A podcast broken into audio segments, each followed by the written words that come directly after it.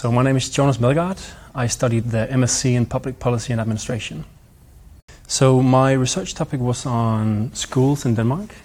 I think what most people usually tend to do is actually attack a question without really asking themselves what are the components in this question that I need to actually uh, develop and define before I can answer that question.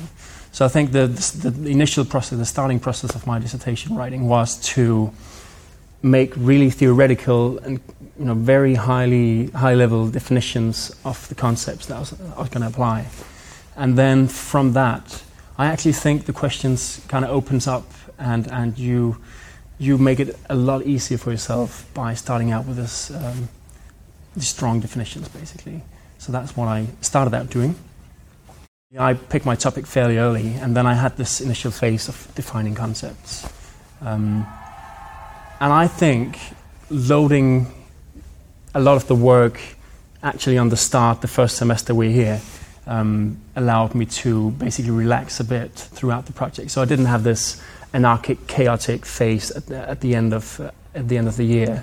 Besides what's normal, um, so I think that's that's that was really helpful. At the moment, I'm working in consulting here in London, and I think the LSE and having an, an LSE degree was absolutely, you know, key to, to arriving at that stage. And what I'm doing now is basically I'm developing my practical understanding of public policy, um, whereas things tend to get highly theoretical around here. You actually apply all of that uh, when you work in, in public sector consulting. Um, so I'm using the theoretical tools, and I'm also using the analytical sense um, that I developed here. And I think what I what I learned from writing the dissertation here was actually to try and make that process more front loaded.